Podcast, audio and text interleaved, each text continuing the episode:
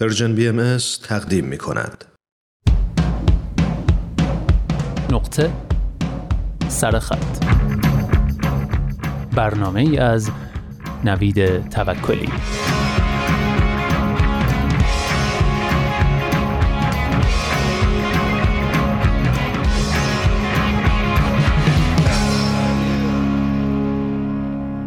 دوستان اگه هفته پیش نقطه سرخط رو گوش کرده باشید حتما خاطرتون هست که سری زدیم به پیج روانشناسان بدون مغز و در مورد پارادوکس پپسی حرف زدیم و اینکه مغز ما یا دقیقتر بگم ناحیه VMPC مغز ما چطور تحت تاثیر تبلیغات قرار می‌گیره و حس لذت بردن ما رو در واقع تحت تاثیر تبلیغات دستکاری می‌کنه و تغییر میده. یعنی ما محصولی که تبلیغات بیشتر و بهتری ازش دیدیم واقعا از خوردن یا نوشیدنش لذت بیشتری می‌بریم. همین قضیه در مورد فیلم و موزیک و کتاب و دیگر آثاری که تبلیغات بیشتری دارن هم قاعدتا صادقه. پس اگه از چیزی واقعا لذت می‌بریم لزوما دلیلش این نیست که خیلی آگاهانه و حساب شده اونو انتخاب کردیم. بلکه این قضیه می‌تونه زیر سر این VMPC لعنتی باشه و بس. اما این قضیه دستکاری ذهنی به همینا محدود نمیشه و حتی در تجربیات و خاطرات و هویت شخصیمون هم نقش پررنگی داره. در همین راستا رضا چمنی با الهام از سخنرانی سال 2010 دنیل کانمن یادداشتی نوشته که در همون پیج روانشناسان بدون مغز و کانال روانشناسی تکاملی و علوم شناختی منتشر شده. یادداشتی با عنوان خود تجربهگر و خود به یادآور. بشنوید.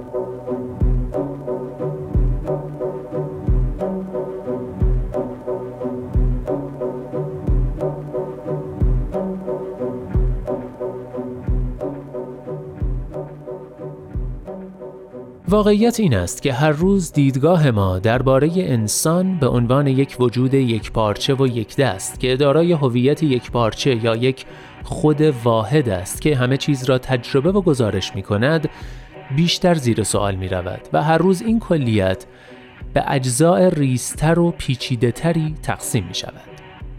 یکی از این تمایزها بین انواع خود یا همان سلف است که از دید روانشناسان شناختی به دو بخش خود تجربهگر و خود به یادآور تقسیم می شود. این تنها یکی از انواع تقسیمات استعاری ذهن خود است. هر انسانی دارای این دو خود است که درون ذهن او عمل می کند. خود تجربهگر همانطور که از اسمش پیداست حس و حال هر لحظه را میزان درد و لذت و شادی و غم را تجربه می کند اما چیزی به یاد نمی سپارد. خود به یادآور اما رویدادها را به روش خود ضبط می کند و بعدا میزان خوشی و لذت و درد و غممان از آن رویداد را به یادمان می آورد.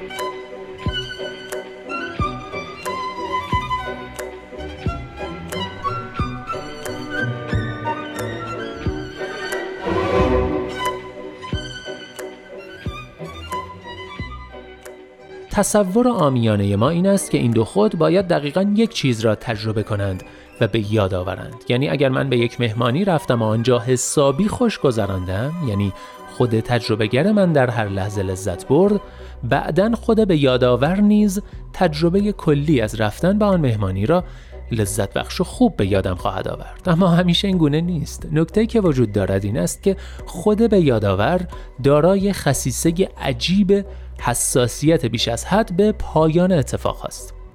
واقعیت این است که ما وقتی به میزان خوب بودن یا بد بودن اتفاقهای گذشته فکر می‌کنیم اغلب به واسطه تمایل خود به یادآور بیشتر به پایان آنها توجه می‌کنیم اینکه چطور و با چه کیفیتی رویداد پایان یافته است ممکن است خود تجربهگر یک تجربه طولانی زجرآور را تجربه کرده باشد اما از آنجا که رویداد پایان خوبی داشته است آن را به طور کلی اتفاقی خوب و لذت بخش به یاد آورد.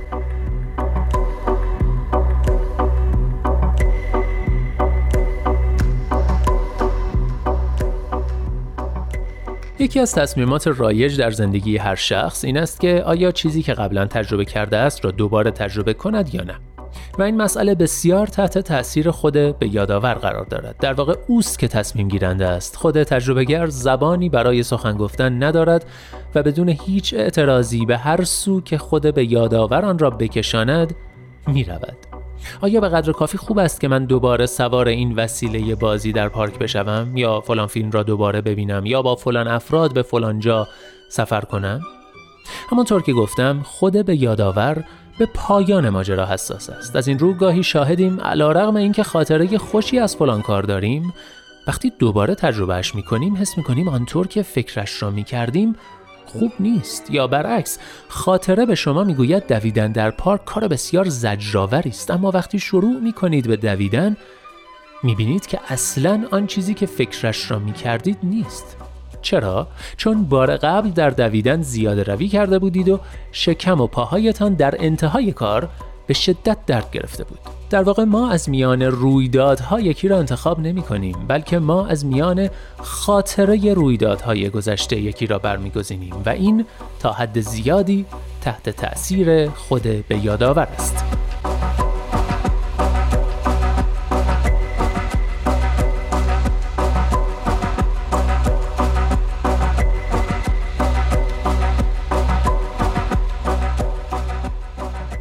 در دهه 90 روی بیمارانی که قرار بود آزمایش دردناک کلاناسکاپی انجام دهند بررسی انجام شد. آنها به دو گروه تقسیم شده بودند. در گروه اول آزمایش کوتاه بود اما با درد شدید خاتمه پیدا می کرد. در گروه دوم آزمایش طولانی بود اما میزان درد کم کم کاسته می شد سپس آزمایش خاتمه می یافت.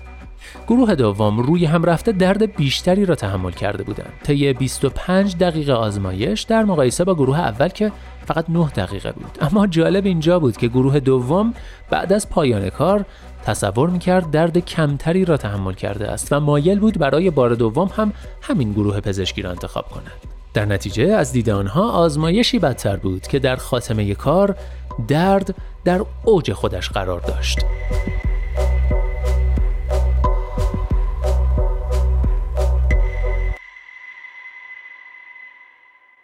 نکته برای کسانی که با بیماران سر و کار دارند حیاتی به نظر می رسد. مثلا جراحان، دندانپزشکان و غیره که اگر تمایل دارند تصور خوبی از خودشان در ذهن بیمارانشان به جا بگذارند، دردناکترین بخش کار را در انتهای آن قرار ندهند یا بعد از عمل دردناک دقایقی به کار دیگری مشغول شوند و اجازه ندهند پرونده ذهنی بیمار از آنها در آن لحظه بسته شود. علاوه بر این این نکات در رابطه با زندگی معمول خود ما هم بسیار حائز اهمیت است. اینکه همانطور که گفتم چطور در رابطه با اتفاقات گذشته تصمیم بگیریم و به صورت مطلق به میزان خوشی و درد خاطره‌ای که به یاد می آوریم اعتماد نکنیم.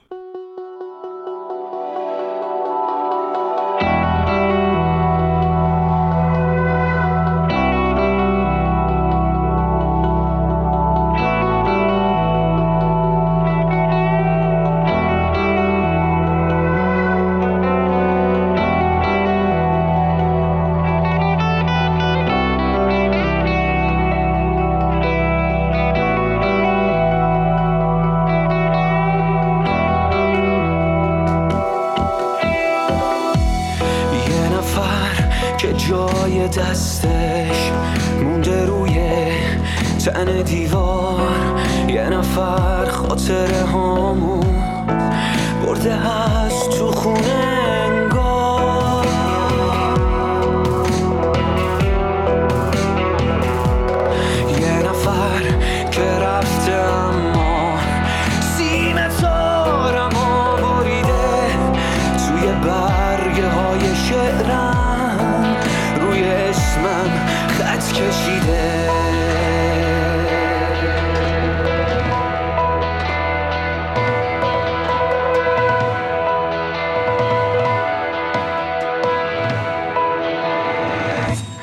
یه نفر که به دستیش مونده اینجا تو اتاقم انفجاره.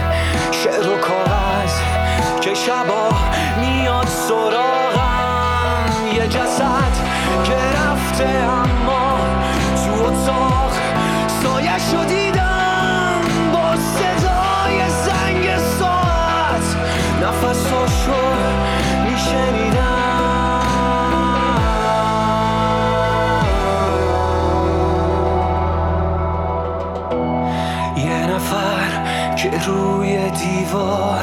جای خاطراتو دیده یه صدایی میگه